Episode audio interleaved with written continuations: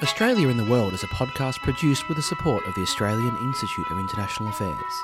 The A double A A wants Australians to know, understand and engage more in international affairs. All views expressed are solely those of the speakers themselves. Hello and welcome back to the Australia in the World podcast. As always, you're with Darren Lim from the School of Politics and International Relations at the A N U and Alan Gingell, National President of the Australian Institute of International Affairs. G'day, Alan. G'day, Darren.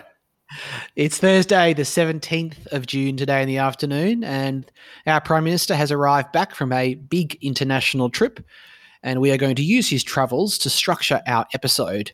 We'll start with his pre-departure speech in Perth, and then move to the Singapore stopover, and then the G seven, and then finally some bilaterals with the U K and France.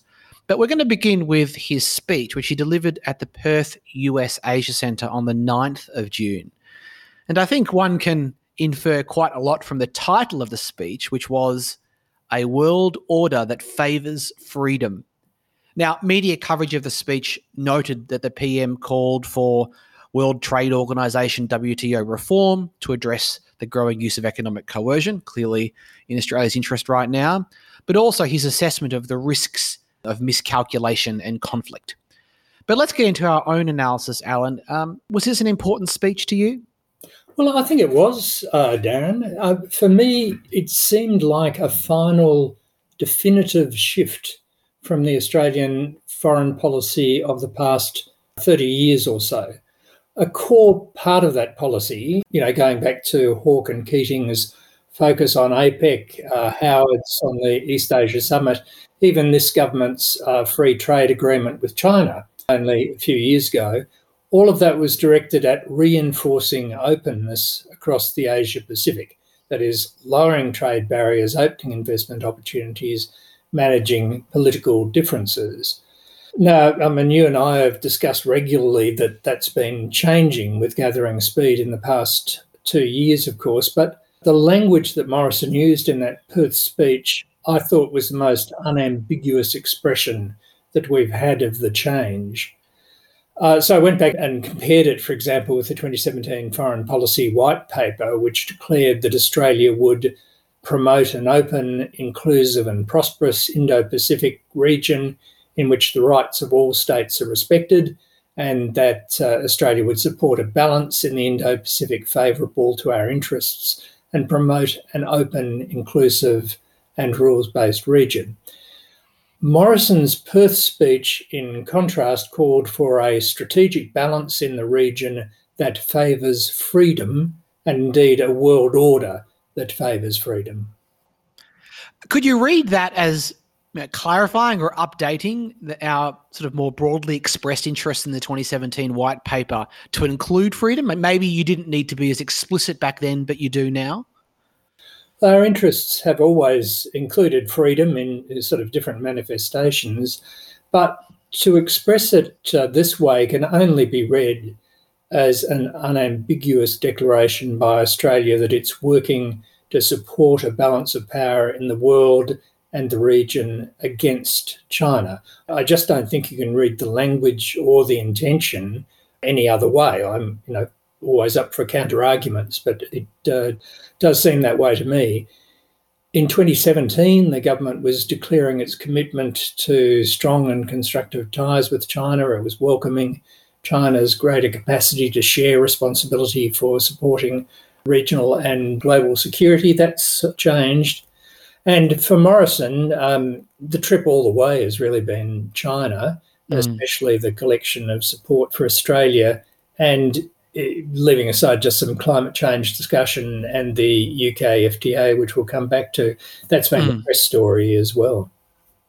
Yeah, I mean, you said you're open to counter-arguments. Let's try one on. I mean, if the P M were here, he would probably say that not only is such a balance of power logic not implied in his speech, he indeed explicitly refutes it when he says, quote, "This is not about drawing, as we gather in Cornwall for the G seven, a closed circle around a particular club. That's not it. To the contrary, it is about ensuring we maintain an open, rules-based global system that supports peace, prosperity, and aspirations for all sovereign nations. Yeah, though he does, I mean, you say uh, the balance of power logic is not implied, but stated openly. And I, I think it is different. A rules-based order, which is what he was just talking about then, is different, I reckon, from a balance that favours freedom, because it adds a normative component to the objective. And it also complicates, uh, by the mm. way, in other situations, our insistence on the centrality of sovereignty in the international system. I think I agree that there is a contradiction there, I think. And I wonder if that reflects a growing contradiction between the principles, if you want to call them, of of openness and freedom. That if you're going to want an order that privileges freedom in some way, or that necessarily means it becomes less open because of your hostility towards governance systems and governance approaches that go the other way.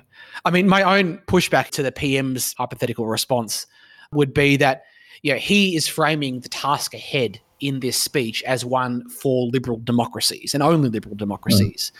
you know, saying that they must, quote, tend to the gardening with renewed clarity, unity, and purpose.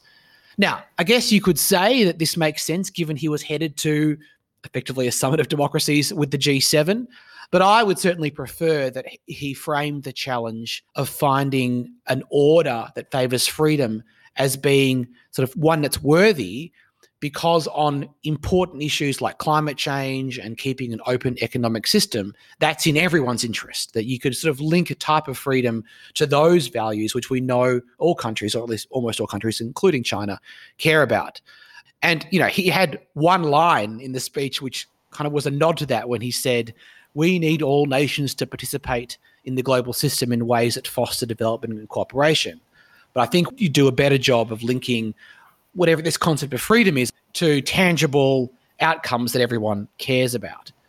Um, my other point is that to me, this speech was him responding to larger political forces, and I'm mostly thinking of the Biden presidency. There is a fascinating discussion happening in the U S right now about a Biden doctrine and what that looks like. But it does seem that at its heart, the defining characteristic of the president's thinking at this moment in time is that the U S and its partners are engaged in a competition of systems between democracies and non-democracies, you know, between the G seven nations, if you will, and China and Russia, amongst others. And the debate in the U S is about whether this is a good idea, you know, whether values and governance systems should be central. And I think part of the problem is that once you go down a values line, you very quickly get caught up in contradictions, as we've discussed in the past. Is India a democracy? You know, is Vietnam someone you'd cooperate with under these principles? But I saw Prime Minister Morrison's speech as trying to fit into this framing. You know, he spoke of, quote, competing models for economies and societies, end quote, and that seeking an order, quote, that was informed by liberal values and grounded in rules-based institutions.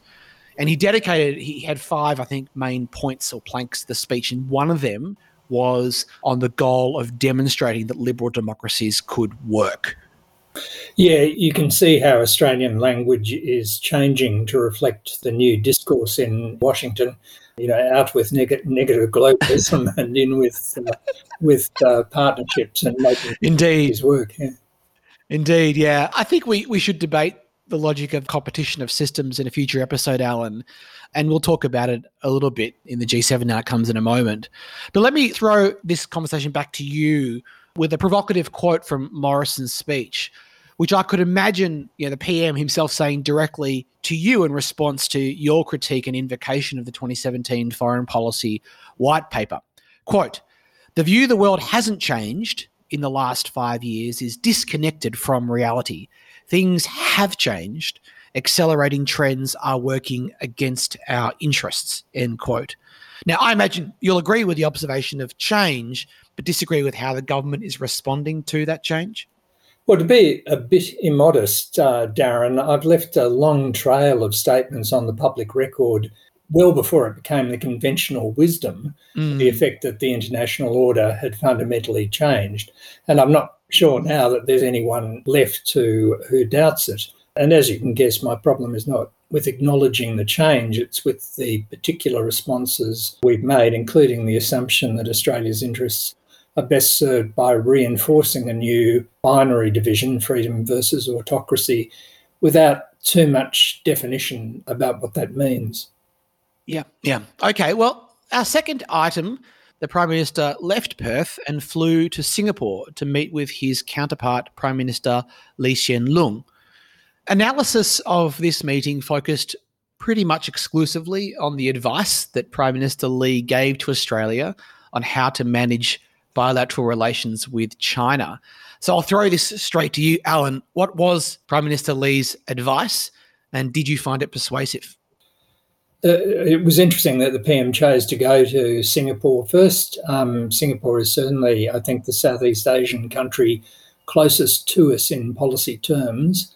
And the bilateral relationship continues to deliver real value on both sides. And in fact, although there wasn't much um, coverage of it, I was struck by the different tone we heard on China from Lee during the joint press conference. As you said, can I just quote him for a moment?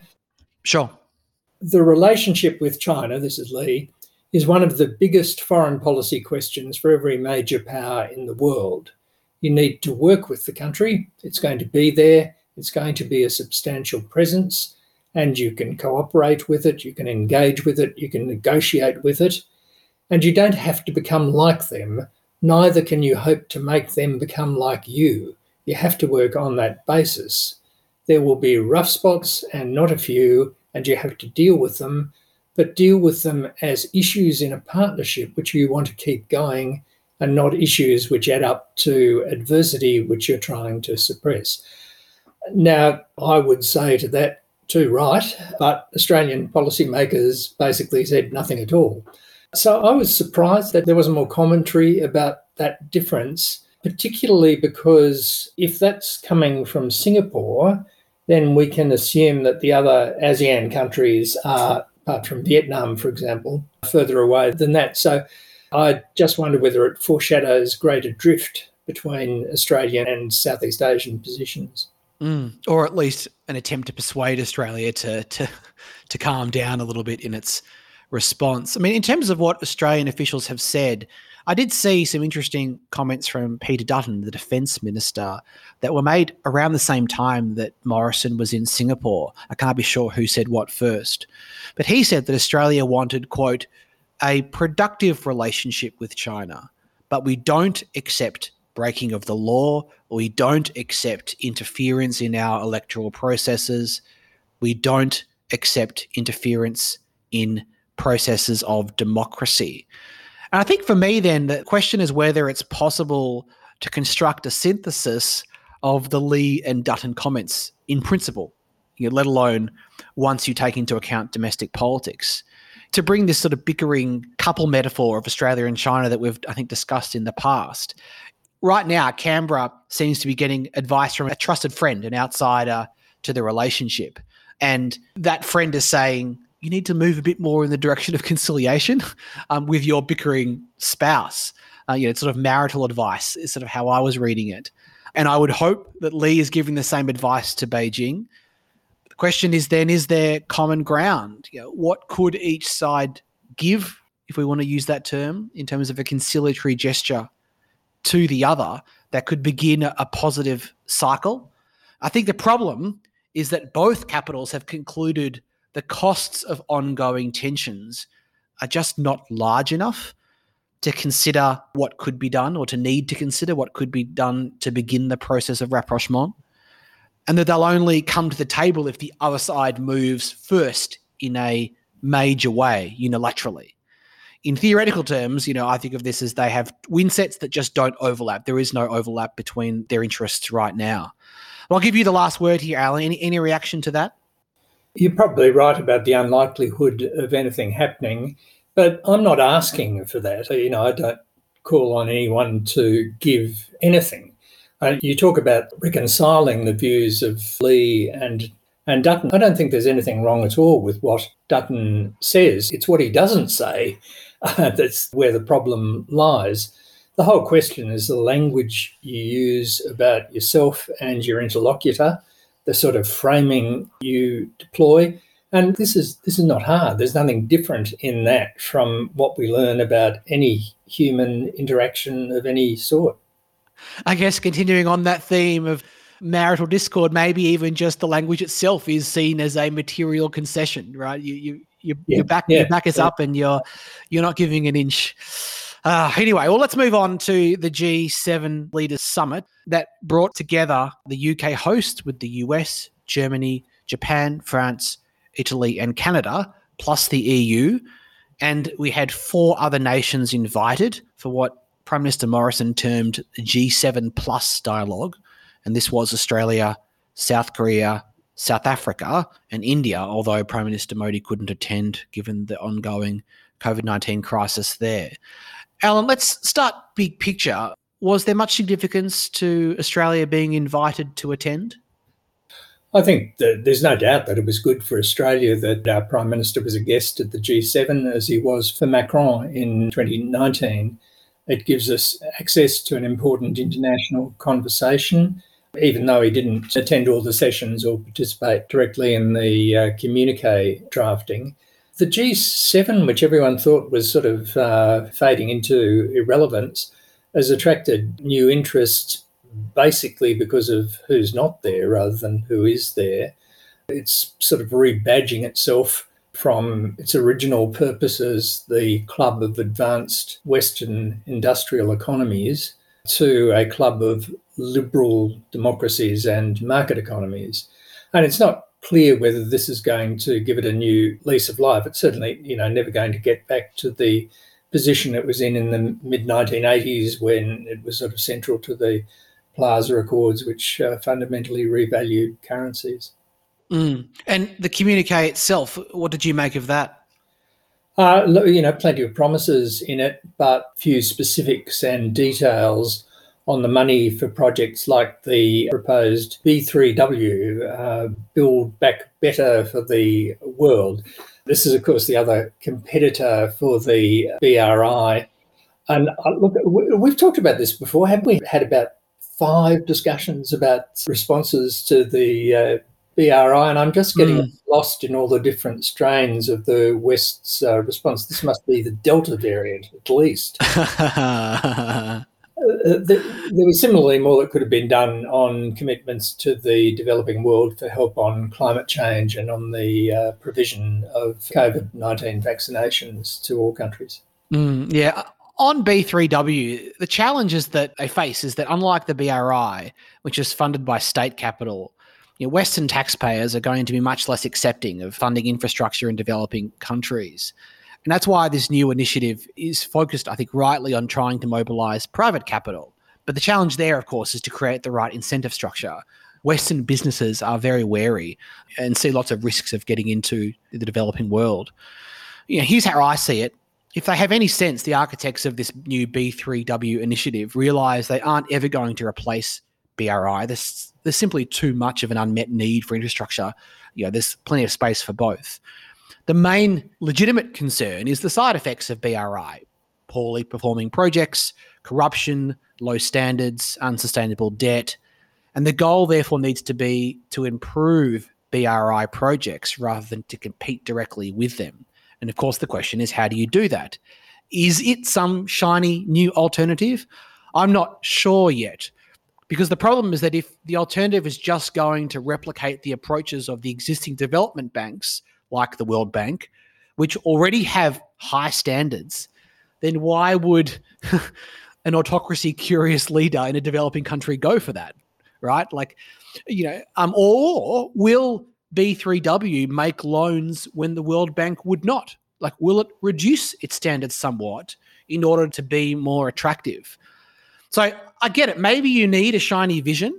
You know, one of the ones I remember was the Blue Dot Network, which I haven't seen much discussion of in the last yeah, few years. Yeah. So that doesn't seem to have cut through. But my memory was that it was adopting my approach here of, of focusing on standards, and maybe just trying to do good due diligence just doesn't get you that kind of cut through. It strikes me that the most effective mechanism for improving B R I projects is going to come from Beijing itself. You know, we've seen political pushback against Chinese projects in various countries, and at least a symbolic recognition from Chinese leaders that they need to change their approach. You know, and so I think you've got an inbuilt mechanism of correction, and the West might not be able to do that much to change that trajectory. But on the G seven more broadly, Alan, it's worth asking what is interesting and unique about it. And I was intrigued by your point that it does seem to be increasing in relevance. I mean, after the global financial crisis, you know, back in two thousand eight, two thousand nine, it really felt like momentum had shifted to the G twenty. But now, you know, as you say, you've got China as a peer competitor, you've got Russia as a prominent actor. They are not there. And and maybe that is shifting things back to make the G seven the, the, a premier, you know, vehicle again. And you're seeing more vigor, more energy in this G seven summit as a result. Admittedly, from a very low bar, given that there was no G seven meeting last year that was supposed to be in the U S. And Trump, of course, famously vetoed the communique in twenty nineteen. Uh, so, and he was going to uh, to invite Putin as one of his special guests last year, wasn't he? Yeah. yeah, I think that's right, yeah. But I think you can sort of crystallise it in the question. Do you think Scott Morrison is going to value attending the G seven more than he will the G twenty this year? He's certainly going to like the G twenty uh, because he's among friends and it's easy. But the grim truth is that unless we can work in the G twenty on the harder issues, we're just not going to make very much progress. Yeah, on this question of progress, I mean, it, we're not seeing much progress in, in, in many multilateral institutions right now. And it does seem that so much activity is happening at the minilateral level, I guess in the hope that minilateral cooperation can later seed more a broad, more broad-based cooperation. And so here you have a minilateral grouping that is defined by its members being wealthy democracies. And I guess that means that if any grouping is going to focus on democracy and liberal values, it's going to be these guys. Given that China is a non-democracy and prefers to work bilaterally much of the time, if you're looking to distinguish your brand of international leadership, you need to be selling the liberal democracy part and the multi, or at least the minilateral part of the equation. But I do think that individual countries haven't worked out how to position themselves yet in this emerging world disorder. So I'm not surprised that groupings like the G seven are not putting forward plans of great substance yet. One notable feature of the communique were these direct references to China, both on being transparent in further covid nineteen origin inquiries, but also calling out Beijing on issues of human rights with specific reference to Xinjiang and Hong Kong, and even the Taiwan Strait got a mention. And there were even more indirect references, such as on issues of forced labour, coal-fired power plant construction, technology standards and media freedom. What did you make of all this, Alan? The Chinese responded to the criticisms in the communique, which, uh, by the way, were far less specific than in Australia's recent joint statements with Japan, by tartly noting that, quote, the days when global decisions were dictated by a small group of countries are long gone. Uh, well, we'll see. But let me just add one dimension to your comment that China prefers to work bilaterally. I think that in a general sense that's true of all big countries. But as interesting uh, for me is the emphasis that China puts on the U N system. And as we discussed in an earlier episode, they differentiate this from the rules-based order. So in some ways, Beijing, I think, does prefer to work multilaterally because it believes that it can bring the developing world along with us. So there's a dimension of multilateralism that we're not all that keen on. Yeah, I think I agree. And that's a good thing that they want to work multilaterally, though my read on Chinese foreign policy is that Beijing is supportive of multilateralism when its core interests are not at stake. And the U N is an effective way of managing problems around the world that it doesn't want to get too involved with, but can still exercise leadership on. But once you get close to home, it's going to want to do things bilaterally. And as you say, this may be no different to other great powers. But the question is, as China's interests expand further, I guess the worry is the consequences that a focus on bilateralism have when more and more things get carved out from the wider system. But to me, Again, it's notable that while there was no unanimity on China among the G seven members, and you had leaders like Macron kind of walking back some of the, the, the tone of the statements by himself afterwards, it's clear that China was front and center of everything. Every leader is trying to work out how to manage their bilateral relationship with China and how they feel about the role Chinese leadership is playing in the global order. Yes, things are in a state of disequilibrium, but I think if you measure summits or the effectiveness of summits by their agenda-setting role and by their ability to sort of strengthen patterns of cooperation, then I think you could say the G seven is a success. But if you measure their effectiveness by their ability to deliver concrete policy solutions, then as you say, Alan, on things like infrastructure and vaccines, it left a bit to be desired. All right, let's turn finally then to the Prime Minister's bilateral meetings. First, he did not meet individually with Joe Biden. For some reason, Boris Johnson showed up as well. What happened there, do you think? I don't know. I, I simply uh, no idea. It's being explained or spun, one or the other, as a mutual decision. But it does strike me as odd. Um, Biden and Morrison haven't had a chance to meet personally yet. They've done so over Zoom, but not in person. And I would have thought that Morrison would rather have had a one-on-one with the President of the United States than the tripartite meeting that resulted. So, you know, was it post-Brexit Britain looking for a role and uh, sort of elbowing its way into the room? I don't, I don't, I don't know. Well, next, Morrison did meet bilaterally with Boris Johnson, and one outcome was an in-principle deal on a new post-Brexit free trade agreement between the two countries. Now, we know there had been some theatrics leading up to this point. If we remember the U K Trade Minister planning to sit poor Dan T in an uncomfortable chair during negotiations. But in the end, something was agreed, although we don't have all the specific details yet. Jeff Wilson of the Perth U S Asia Centre had a good thread on Twitter about what we know so far. And for me, the big takeaways were, you know, most goods in the bilateral relationship are already not affected by tariffs. So the substantive reduction on barriers doesn't seem that large. But I, I think you can't separate the economic consequences from the political optics here. Boris Johnson especially needs multiple free trade agreements to make good on his promise of a global Britain in this post-Brexit era. So, Alan, if we stipulate that the economic benefits are not, you know, earth-shattering, do you think that nevertheless this deal was still in Australia's national interest? Look, I'm increasingly conscious these days, Darren, that I'm one of the last remaining members of an endangered species, which is people who believe that open multilateral trade delivers better results than managed trade, meaning better outcomes for the citizens of our country. I think the evidence is overwhelming uh, for that, and you just have to look at the second half of the twentieth century to see it, and that in due course the sheer logic of the position will reassert itself. But for the time being, I'm afraid we're going to have to wallow in an awful lot of nonsense about the benefits of managed trade agreements like this, including the idea that the paucity of economic benefits will be made up for on the uh, on the political side. Mm. I slightly cringed hearing Dan Tehan describe the agreement as a righting of a wrong, uh, because this, in his view, made it up for Britain's perfidy, you know, fifty years ago in joining the common market and the I mean, honestly, get over it. But basically, I, I think it's okay, but not much. And it certainly won't go near enabling us to diversify trade away from China to the extent that the government wants.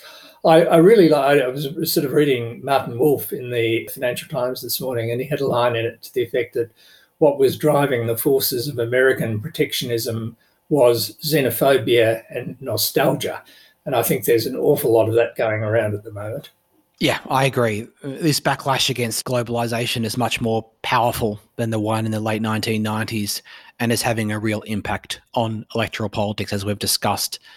And you can see the Biden team knows this, and they know they need to remodel the order, but without breaking it. And gosh, that's a very difficult task. The P M's final stop was in Paris to meet with the French President Macron. The headline I saw was that Macron supported Australia in its difficulties with China, with France rejecting any, quote, coercive economic measure against Australia and describing such measures as, quote, a blatant breach of international law, end quote. He continued by saying, I know you are on the front lines of tensions that can exist in the region, of threats, sometimes of intimidation, and I want to say again here how much we stand by your side, end quote. I should note that Boris Johnson had earlier expressed similar sentiments. Now, of course, the centre of the Australia-France relationship at the moment is the submarine contract, where a French company is supposed to build twelve new subs for around ninety billion dollars. Any takeaways for you from this meeting, Alan? It's interesting how the balance of interests between Australia and the U K and France is changing at the moment. Unusually, both London and Paris have things they want from us that outweigh, I think, the things we want from them. As we were just talking about, I mean, Britain, newly divorced from Europe, is looking for fresh partners and for continuing relevance. And uh, certainly, as you said, uh, Boris Johnson wanted to signal through the F T A that alternative economic paths would work for the U K.